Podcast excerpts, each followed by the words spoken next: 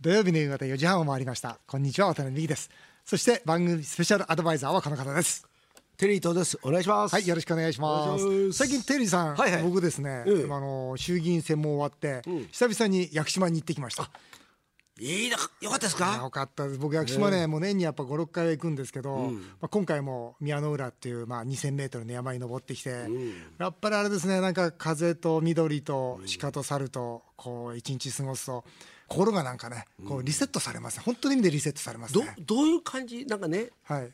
どういうものが入ってくるんですか？よく言いますよね。ああいうとこ行くと気持ちが変わる。なんかね、ええ。命いの本当に命が入ってくるんですよ、だから命が全ての命が自分の命とこうつながっているっていうそういう実感ですかね、それでなんかこうなんて本来のその体も心もなんかちゃんと元のところに戻るっていうかやっぱ普段生活すると少しずつ少しずつずれていくんでしょうね。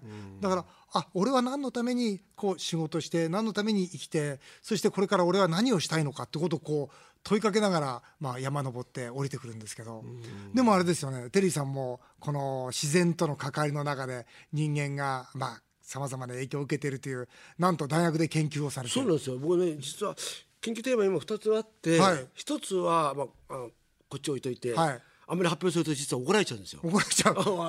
怒られちゃう。大学側から怒られちゃうんで、はい。でもう一方はこんなことやりたいなと思ってるんですけども人が作れないものに触れるという、うんうん。例えばまあ僕なんかもそうですけど考えてみたら朝起きて最初にすることって、まあ、パソコン見たりね、まあ、はい。テレビ見たり新聞見たり、はい。っていうことじゃないですか。はい。ということでまあこういうとこ来てもテレビとかラジオやったり、まあ、打ち合わせしても、基本的に全部人との接し人が作ったものを見るわけですよ。そうですね。特に若い人だって、まあ、例えばゲームを攻略したり、まあ、新しい例えばね iPhone が出たりして、はい。まあ、それもいいんですけども人が作れないもの、ん。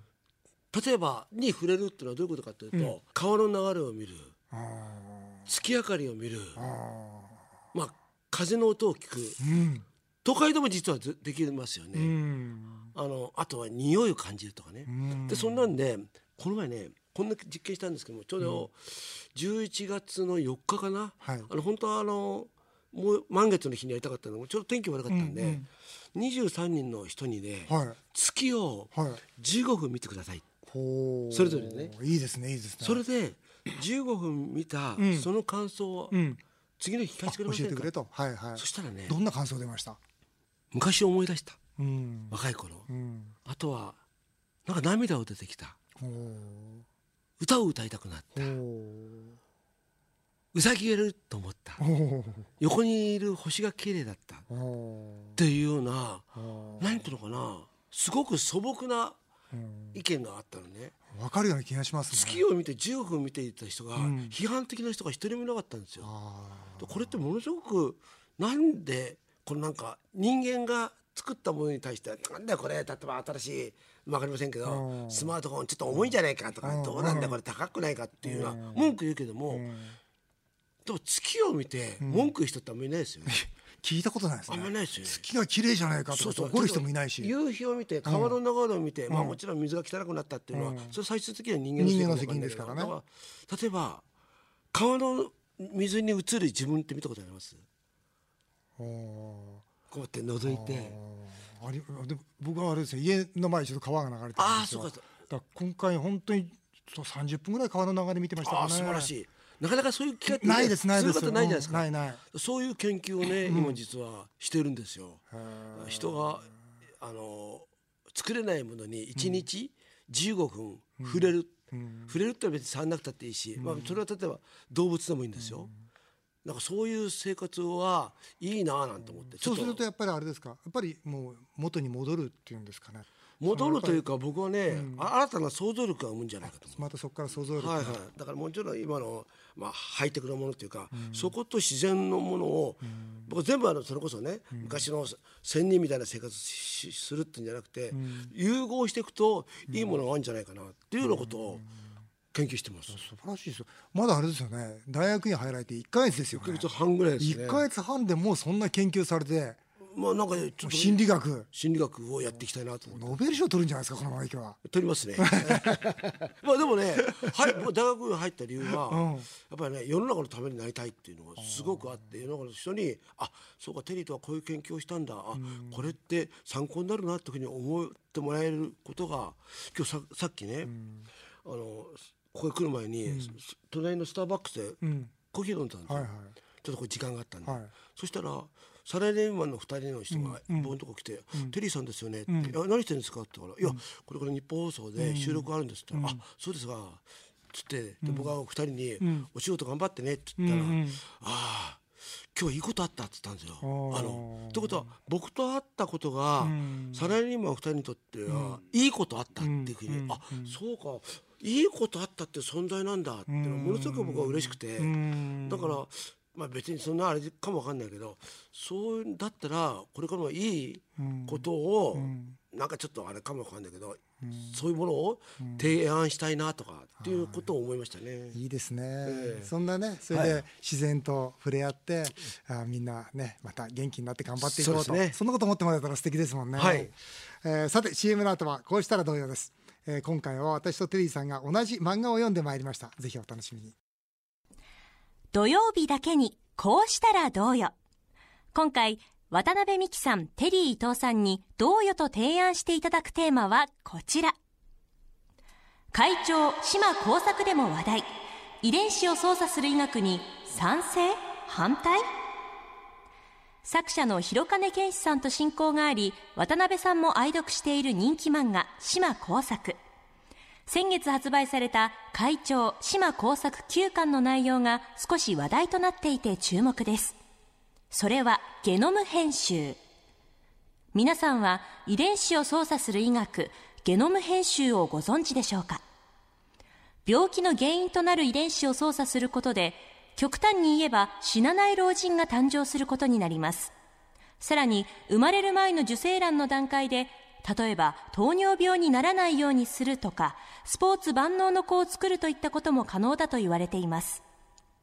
島工作も、病気の治療に限って言えば正論だが、サイボーグのような人間を作り出すことは人類滅亡のリスクだと物語の中でそう言っています。国際サミットでは、倫理的観点から自粛する方向と合意されたものの、中国をはじめ一部の国は研究を進め、人類が一度手にした技術にブレーキをかけるのは難しいのではないかとも見られています。遺伝子を操作することは神の領域とも言われています。人類の医学的技術がこの神の領域に到達した今、果たしてどんな考えや共通のルールを提言するべきなのでしょうか。今回は今までで最大のスケールのテーマです。神の領域に対して人類にこんなルールを提言。こうしたらどうよ。今回は遺伝子を操作する医学に賛成？反対？です。ということで私もテリーさんも会長島工作9巻を読んでまいりました、えー賛成反対と人類への提言を色紙に書いてきましたでは最初に賛成か反対か今回は同時に発表しましょう、はいせーの反対ですあ私ははい。止められない。止められない、はい。実際この島工作9巻読んでみてテリーさんどうでした？止められないなと思いましたね。止められない。はい。あのー例えば、はい。この中でもねはい。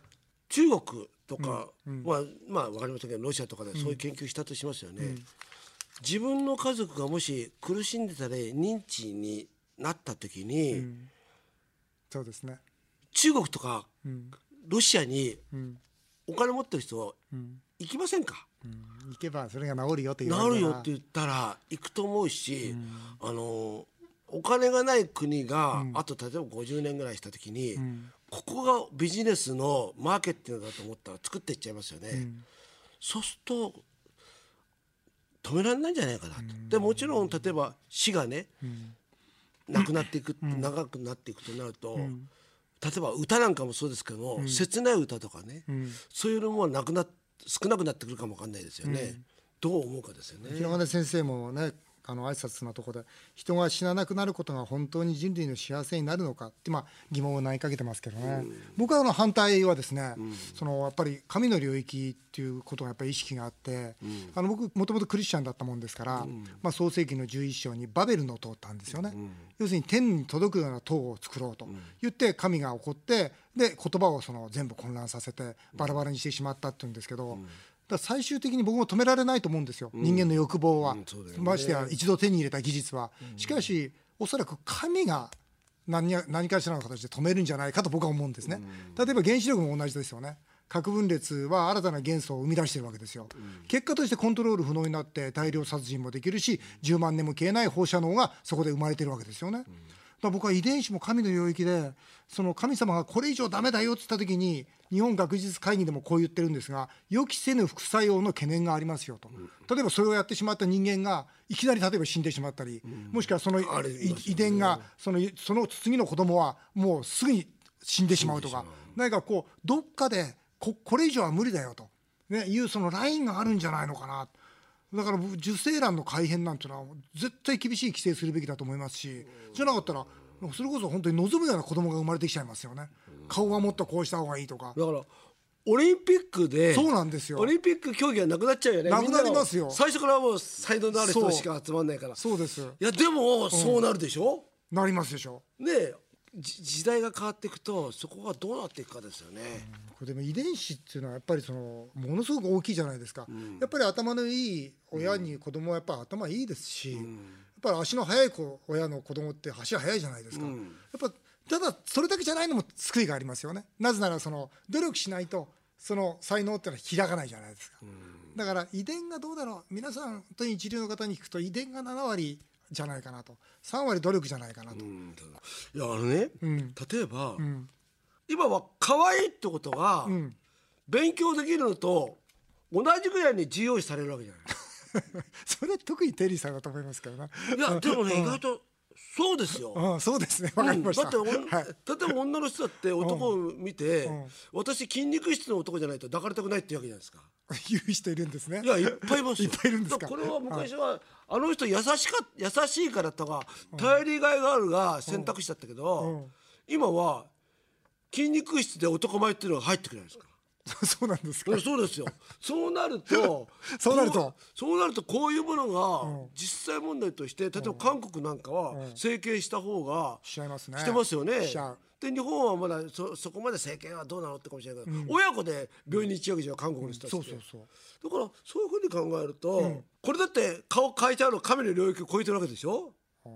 整形もね。整形だっておっぱい大きくするんだってそれ神の領域ですか？だからそのモラルが変わってきちゃうと、うん、俺たちが思ってる神の領域とかって何言ってんの？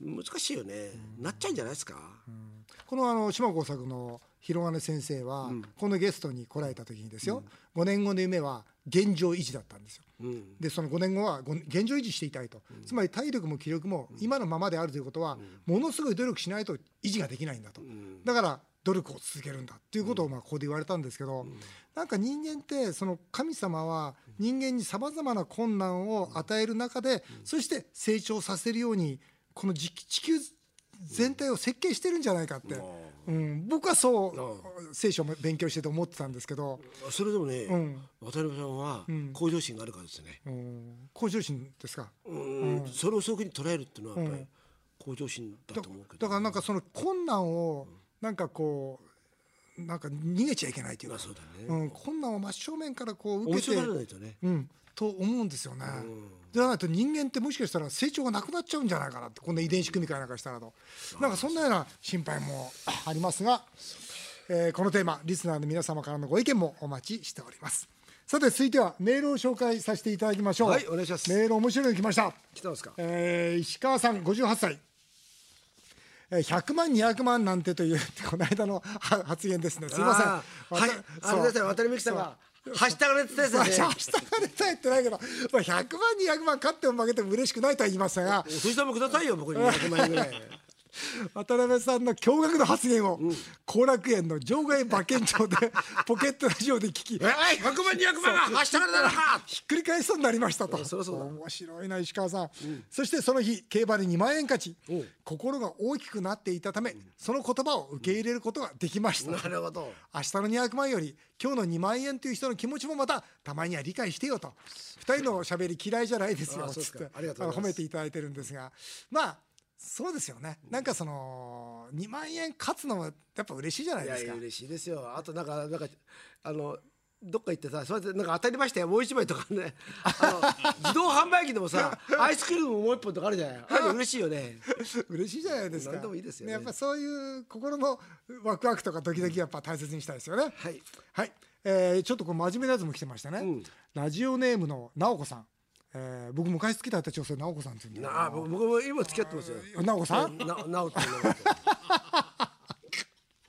テリーさんいっぱいいるかな。いっぱいいますね。もう42歳の方です、はい。えー大事な話なのでぜひ聞かせてくださいと、ね、私の主人は会社でこの件は失敗したら私が責任を取りますと言って会長に言ってですよ。大型の取引を進めなんと失敗しました。俺は辞めなくてはいけないと主人は言っています、えー辞めろと言われたわけではありません小さな子供もいるし私は冗談じゃない。会長さんが辞めろと言うまで辞めるべきではないと言っています。知り合いに大企業の会長はいません。渡辺さん。そしてテリーさんこういう場合会長さんは本音でどう思ってるんでしょうか。主人は48歳部長職です。どうしましょう？直子さんにアドバイスを。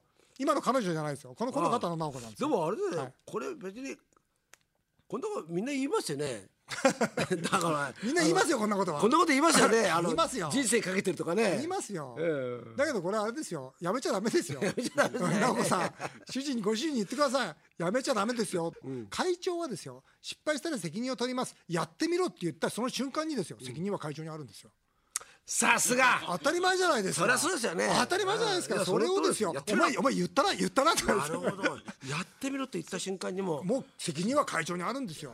なるほど。だからやめるべきじゃないですよ。それで「お前言ったな」っつってやめろとか言う会長がもしいたらですよ。ぜひラジオに来ていただきたいとなるほど。それはあんた間違ってますよと。確かにそうですよね。そうですよね。絶対ダメですよ。役者人生かけますとか言って全然かけてないもんね全然かけてなねい全然かけてないですよ、はい。OK です。よしみさん30歳、えー会社の後輩 OL 数人がまさかの自分の悪口を言っていて落ち込んでいます。たまたま会議室の前で聞いてしまいました。それ以来後輩との接し方が弱気になっています。渡辺さんとテリーさんの強いハートを分けてください、どうしましょうこれ。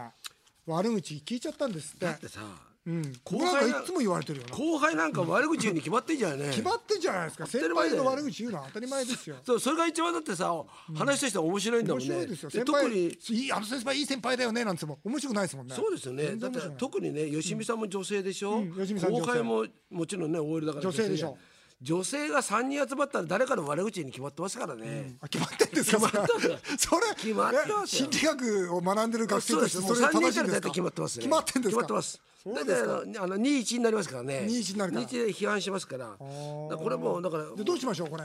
吉見さんに一言。褒めるんですね。え？あいやいやあ後輩はいやだからもう動じないでね、ん。あのなんか逆にこっち側は褒めてると、ん。あの上司って自分のためじゃなくては部下がん。自分のために働いてるんですよね。部下が自分のために。だと思う。ね。え？うん。いや本当そうですよ。そうですよね。本よ。会社も多分そうですよね。本当そうですよ。あの社員って社長のために働いてるじゃないですか。業績が上がれば自分だから。そうですね。だからまあそうそういうふうに思うと部下をまあおだててっちゃおかしいんだけども、やっぱりなんかね盛り上げて頑張ってもらうしかないから、うんでもいつも褒めてくれてる人なかなか悪口は本当言えないですからね。言えないですからね、だからもう逆にあのほ褒めるっていうかね、僕はあのその強いハートを分けたいと思うんですけど、悪口なんて言われて当たり前だって思って、テリーさん言ってたじゃないですか、打ち合わせの時、あれでしょ？100人いたら15人味方がいれば大ヒットでしょ？その通りですね。そうなんですよ、ね、そうでしょ？えもうもうひもうこのラジオ聞いてる皆さんもそうだとまあラジオはまたね、合わせてくれてるから別かもわかんないけど、テレビなんか今15%でしょ、視聴率。もうだって15%って言ったらいい方すでしょ？ごいですよ。すごいでしょ？ってことは90そう85人の人は見てないわけじゃないですか。そう。そだからそういう意味で言うともう批判してる人の方が多いに決まってんだから、僕はもう1割でもいいなと思ってるんですよ。そう思えば、9人が悪口言ってたって、1割が味方になってくれればそれでいいじゃないかと吉見さんに言えばいいよね。うん、と思いますね、僕はテレビでコメントする時もそう思いますよ、万人に受けるようなこと言ってたらかっこ悪いなと思っちゃうから、はい続いていきます、えー埼玉県の朝霞市のメラメラ子さん。はい。コンビニが24時間営業を見直すというニュースを見ました。渡辺さん24時間営業はもうそんなに儲からないですか？テリーさん未来のコンビニをどうプロデュースされますかということで結局これあれなんですよ。もう今日本中の僕経営者と話してますけど、人人不足です。ね、うん。もう地方に行けば行くほど人不足、もう中小企業大合唱してますから、だからサービスやっぱり国民がサービス求めて24時間やってほしいと思うなら、外国人等を受け入れて、本当に上手に働いてもらうとかいう形におけるそれこそ雇用政策をしっかりやらなかったら僕はダメだと思いますよ、だからそうじゃなかったら24時間はもうできなくて、えー国民はみんな不便するんだと。でもなんかこのコンビニってなんか24時間ある生活インフラみたいになっちゃってますよね。だから厄介じゃないですかね。うんなるほどね。僕はなんかこの不便なのがもういいと思ってるんですよ。あの、不便がいい。まあだから2時間ぐらい空いてなくても、それはそれでいいですよね。いいかなって、なんていうかなこのあこれを買っとかないと、2時から4時まで、あのコンビニは空いてないんだっていうような計画性みたいな、しまった忘れたっていうのも、それもあんたが悪いんであってそんないつもいつもコンビニに頼るなよみたいのがあるから 僕あのセブンイレブンであったじゃないですか、はい。あれ意外と当たってんなと思ってるんですよ。セブンイレブンでいいんですよね、うん、まあもちろんね生活様式の人があるから、まあ、あれ当時と今とまた違うから、まあ、夜中のね2時間3時間空いてない方が、あここのお店健康的だなと思いますよね。本当ですよね。はい、えーあっという間にお時間になってしまいました。以上メール紹介でした、えーテリーとさんまた来週もよろしくお願いいたします